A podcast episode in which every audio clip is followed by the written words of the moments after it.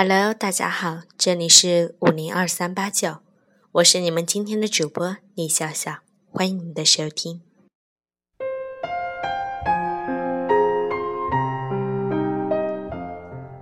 一切都是最好的安排。和平约了我们几个朋友去卡拉 OK，唱了几曲以后，忽然眼圈泛红，坐在沙发上一脸伤感。朋友问他怎么了，他说。我跟许云分手了，大家都很吃惊。在朋友圈里，他们两个是典型的模范情侣，从大学时就在一起，一晃已经十年了，怎么会分手呢？和平说：“都怪我穷，给不了他更好的生活。”和平讲起许云时，还是带着很深的感情。这也自然，当年许云跟了和平。本就是一段校园佳话。许云是我们校的学生会主席，清纯可爱，追求者众多。和平则是体育特招生，人长得高高大大，阳光开朗，就是有一些孩子气，贪玩了一些。两个人在一起的消息传出时，颇伤了班上一票暗恋许云的少男心。大学毕业时。许多情侣都分手了，可许云却对关系很好的几个姐妹且态度坚决地说：“和平在哪里，我就在哪里。”果然，和平回到家乡发展，许云毅然抛下一切，陪着爱人双宿双飞，来到这座小城找了一份工作。当时朋友们都听说了，都佩服许云，也感叹过这才是真爱无敌。觉得吃到他们喜糖是迟早的事，甚至还讨论过给红包是一份还是两份。谁想到转眼十年过去，喜糖没有等来，倒等来了分手的消息。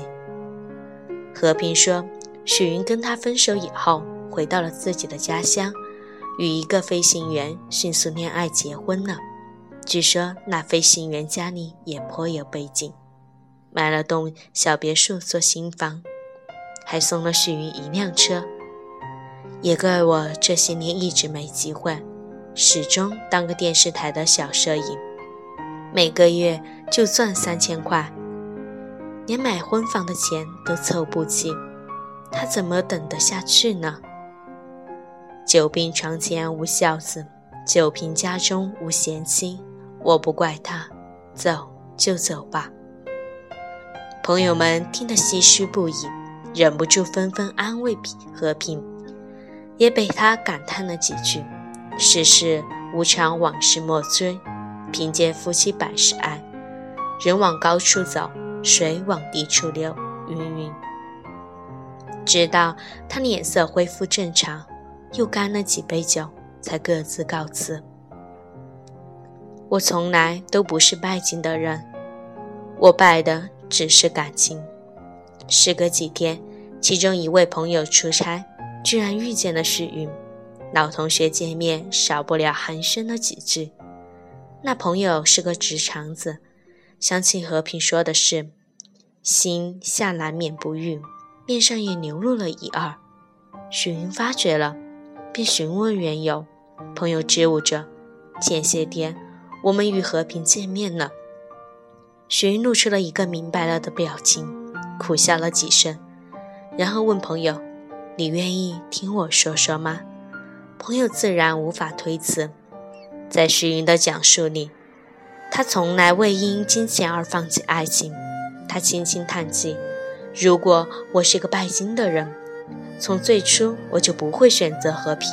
追我的人也有价身不菲的，可是我没有选谁。”一心一意地跟着他，朋友也不得不承认这句话。毕业以后，我连想都没想，就陪他回了他的家乡。虽然两个人的工作收入不高，可我特别开心，就想跟他一起努力，只希望他对我好，就是一个温暖的家。可是，十年了，他从来没有让我觉得有任何的安全感，我无法依赖他。在许云的记忆里，刚刚开始工作的时候，他经常深夜加班回家，打电话给和平，他不愿意下楼接他，只因为他的好哥们儿来了家里，两个人玩实况足球，正如火如茶。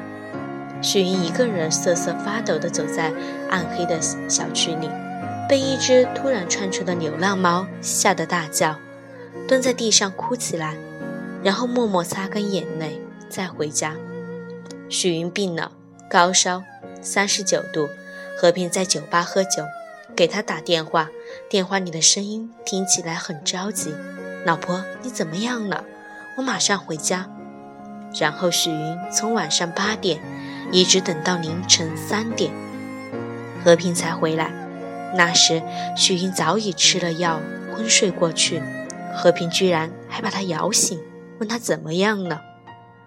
冬天时，许云来例假，肚子疼得不行，难受，手脚又冰凉，刷碗时又没有热水。和平在屋子里嗑瓜子看电视，许云喊他帮忙，他答应着，就是不动。最后还是许云用凉水把碗刷完了。睡觉时，许云试探地把脚放在和平的身侧，他立刻拨开，哇，好凉啊！你可真自私。许云工作中遇见了烦恼，回家只想对和平倾诉，他动情说了半天，眼泪都快下来了。侧头一看，和平居然呼呼的睡着了，怎么摇也摇不醒。这么多年，他始终就像一个长不大的孩子，不但无法给予体谅，也无法给予我依靠。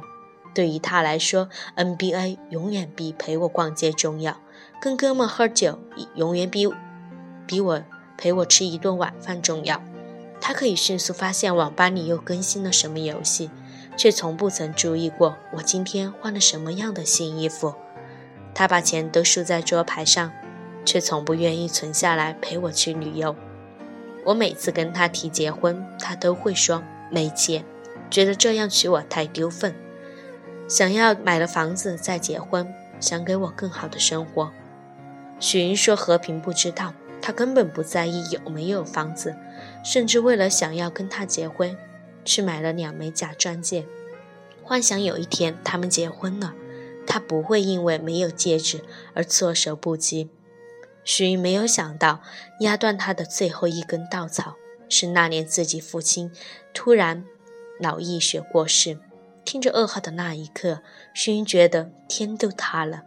那是我的父亲啊，生我养我的父亲啊！我拿着电话的手都是冰凉的，连哭都哭不出来。放下电话，我抓着和平的袖子，浑身都在抖。我说：“和平，快订两张机票，我们回家。”和平走到电脑前，犹豫了一会儿，说：“一定要现在就走吗？”当时许云简直以为自己听错了。他问他：“我爸过世了，难道我不该用最快的速度回家吗？”和平依然在支吾，在许云的再三催促下，他才说出自己的理由。原来他最喜欢的外国球队隔天会来到这座城市参加一场跨国比赛，他很早就买了 VIP 的票。觉得现在要是离开，实在太浪费了。和平劝许云：“不如你陪我多等一天，看完比赛我们再走。那张票要两千多块，不看太可惜了。反正你现在回去也来不及了。”说到这里，许云声音有些微微的颤抖。那天听他说完那些话，我什么也没说，自己去了另一个房间，收拾好行李。把我所能带上的东西全部都带上了，买了一张机票，当天晚上就回了家。许云临走时给和平留了张纸条，告诉他好好在家看比赛，不用过去了。他果然没有过去，大约与球友们因为赢了比赛，又连夜狂欢去了。许云给爸爸办完葬礼之后，再也没有去过和平的城市了。我找了一份新工作，然后迅速的相亲结婚。对于老公，我没有任何的挑剔，他对我不错，也可以给我足够的物质保证。我生活得很安稳，也很满足。我们之间没有那么深的爱情，但是起码没有感情，还有物质。和平给许云打了许多个电话，他都没接。和平后来到了许云家找他，他对他说：“请你回去吧，我们之间已经再也没有可能了。”和平哭了一次，也骂了几次，可是许云都是一脸无所谓。最后，和平终于走了。也许他会觉得我绝情，会觉得我残忍，也会对旁人说是因为我拜金导致情感破裂。但是十年了。我已经为他付出了一个女孩最美好的所有青春和爱情，这足以证明他说的并不是真正的原因。许云抬起头，眼睛里都是泪水。我从来都不是拜金的人，我拜的只是感情。幸福需要双方的给予。这个社会上的男人常常抱怨如今的女人太过势利。眼睛里盯着的都是男人的钱，开口 LV，闭口 Prada，哪有真爱可言？他们却不知，当真爱就在面前，他们却根本没有能力珍惜和挽留，反而让真爱流着眼泪，头也不回弃之而去。并不是所有的女人都渴望香车别墅，有为数不少的容颜姣好、温柔体贴的好女人，愿意与男人一起吃着薄薄咸菜。住着出租屋，带着期待的心陪着他奋斗，情深似海，生儿育女，照顾老人，一日三餐，养家糊口，患难与共，生死不离。他们虽然没有那么丰富的物质需求，要的却是另外的东西。他们要温柔呵护，贴心问候，要的是雨天里的一把伞，病床前的半碗粥。要的是拿起水瓶时有人接过去，顺理成章的拧开；走路走到一半会有人自然走在有车的一侧。最要重要的是，他们要的是想流泪时的宽厚肩膀，要摔倒时被紧紧握住的手，倾诉时沉默聆听的耳朵，和失意时那个有力的长长的拥抱。张惠妹唱：“原来你什么都不想要。”其实从来就没有什么都不想要的人，有了付出就更渴望对等的回报，只是每个人期待的回报都不尽相同。好女人寻找伴侣，最少要一个理由才可以支撑她一生，从漫漫花季长成亭亭玉立。每一个女孩都是父母精心呵护而成，如初日出战的仙人。谁堪采呢？何以怜他？你又用什么保障他的一生不凋零呢？并不是所有人都坐着白马王子驾着珠光宝气的马车前来求婚，不切实际的梦想。只是如果一方面你给不起，另一方面总要有相应的补给，比如足够的诚意、自强与上进。或令人动容的温情，方值得一片痴心，不算错付。扪心自问，你给得起哪一种呢？幸福需要双方的给予，你给他的爱是否足够他撑过漫漫岁月，撑过柴米油盐的艰难，撑过你们白头偕老的那一天呢？给不起经济保障，更给不起情感保障的男人，没资格拥有好女人。在世界的许多角落，我们可以看到有太多的爱人，尽管粗茶淡饭，依旧亲密无间。他们是彼此的拐杖，举案齐眉，相携相扶。他们从不吝啬对于彼此的付出，而当这种付出成为完美的平衡时，就足以支撑两段幸福的人生。在感情的世界里，从来都是这样的，唯有平衡才能永恒。两个人在一起，不可能一方永远的付出，一方永远的得到。当得到的一方所做的事情超出付出那方底线的时候，一切都难以回头。此刻的心伤加上曾经的旧恨，一切都无法挽回。我们也许很多时候都自知，所以我们爱的那个人也就是这样失去的。男人对女人的伤害不一定是他爱上了别人而是他在她有所期待的时候让她失望了在她脆弱的时候没有给她应有的安慰。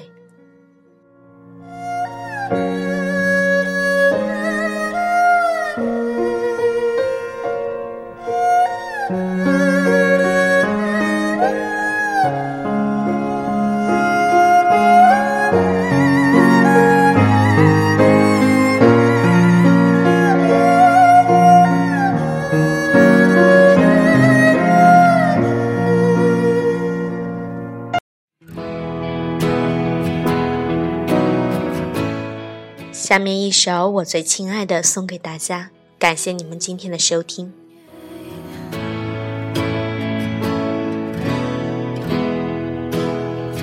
很想知道你近况，我听人说，还不如你对我讲。